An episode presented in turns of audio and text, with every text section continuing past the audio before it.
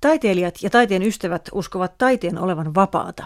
Se määrittelee itse itsensä eikä sitä sanele kukaan. Kaunis ajatus. Itsenäinen vapaa taiteilija rakentaa maailmaa haluamaansa suuntaan. Hän saa olla kriittinen, mutta kukaan ei vaadi sitä häneltä. Hän voi luoda omanlaistaan kauneutta tai rumuutta ja uskoa, että joku sitä kaipaa ja on valmis siitä maksamaan. Sanoinko tosiaan maksamaan? Anteeksi, taidehan likaantuu, jos siihen liitetään raha. Mikään niin saastainen, pinnallinen ja korruptoitunut sonta kuin raha ei saa häiritä vapaita taiteita. Guggenheim on paha, koska Peggillä oli rahaa. Taide ei tarvitse rahaa, kunhan joku ensin maksaa taiteilijan lapsuuden ajan kasvatuksen, opiskeluvuosien koulutuksen, hänen ammattimaisen toimintansa, palkintonsa, tittelinsä ja mitalinsa ja lopuksi eläkkeensä. Raha ei kiinnosta taiteilijaa, mutta täytyyhän täällä kuitenkin jotenkin taiteilijankin elää. Jos taiteeseen sotketaan raha, luiskahdetaan markkinatalouden likakaivoon, jossa taiteilijan on mahdoton hengittää. Siellä menestyvä taiteilija on se, jolla on eniten maksavaa yleisöä. Tällaisia menestyviä taiteilijoita tämän päivän Suomessa ovat laulava artisti Munamies, kamariyhtye Apokalyptika ja vokaaliyhtye Rajaton. Muiden taiteiden kuin musiikin kohdalla menestystä ei ole, ellei taiteeksi nimetä entisiin puhelimiin suunniteltuja possun tappamispelejä tai hyvin suunniteltua bussipysäkkiä.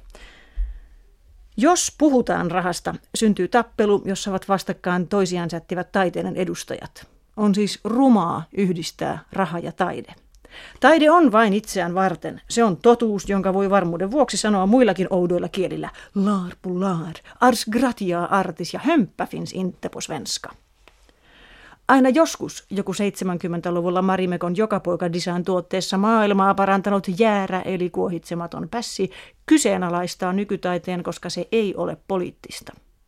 Silloin me itsenäisen taiteen rakastajat tukehdumme reilun kaupan banaaniimme, siis jos jokin ei sovi taiteisiin, se on politiikka.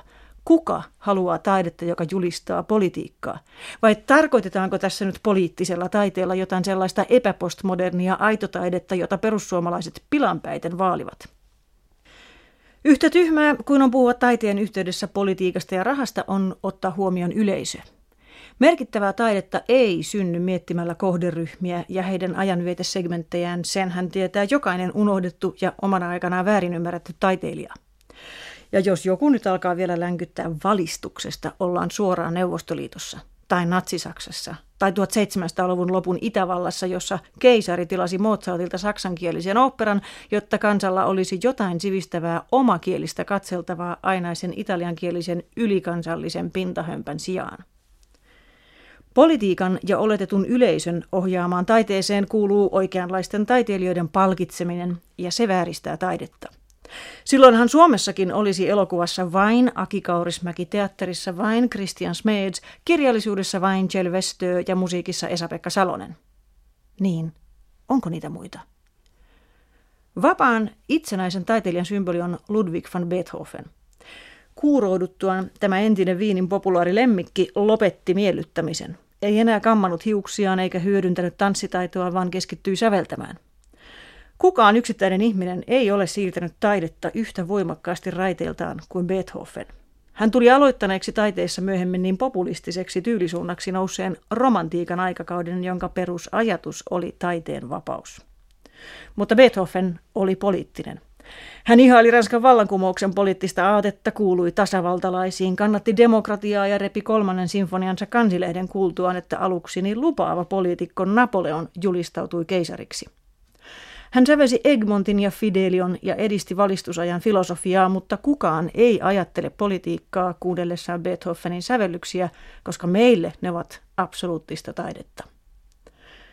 Beethovenilla ei ollut työnantajaa. Hän oli historian ensimmäinen apurahataiteilija.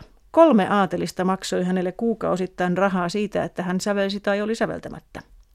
Sitten tämä järjestelmä otettiin Suomessa käyttöön ja aatelisten puutteessa sitä valvomaan perustettiin kommunistiselta kalskahtava poliittinen elinimeltä Taiteen keskustoimikunta.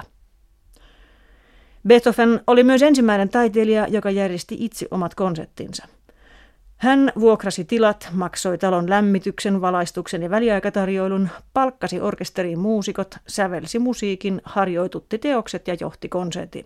Sitä ennen hän oli levittänyt mainoksia ja vähän infonnut toimittajia tulevasta tuotannosta. Suomessa on nykyään samanlainen järjestelmä, tosin yrittäjätaiteilijaa on autettu siinä mielessä, että taloissa on valmiiksi lämmitys, valaistus ja väliaikatarjoilu.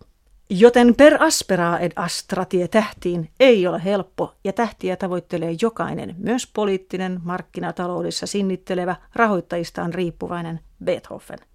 Missä on vapaa taide? Eikö se ole mahdottomuus nyt ja aina? Tajuammeko, mikä säätelee taiteita tänään?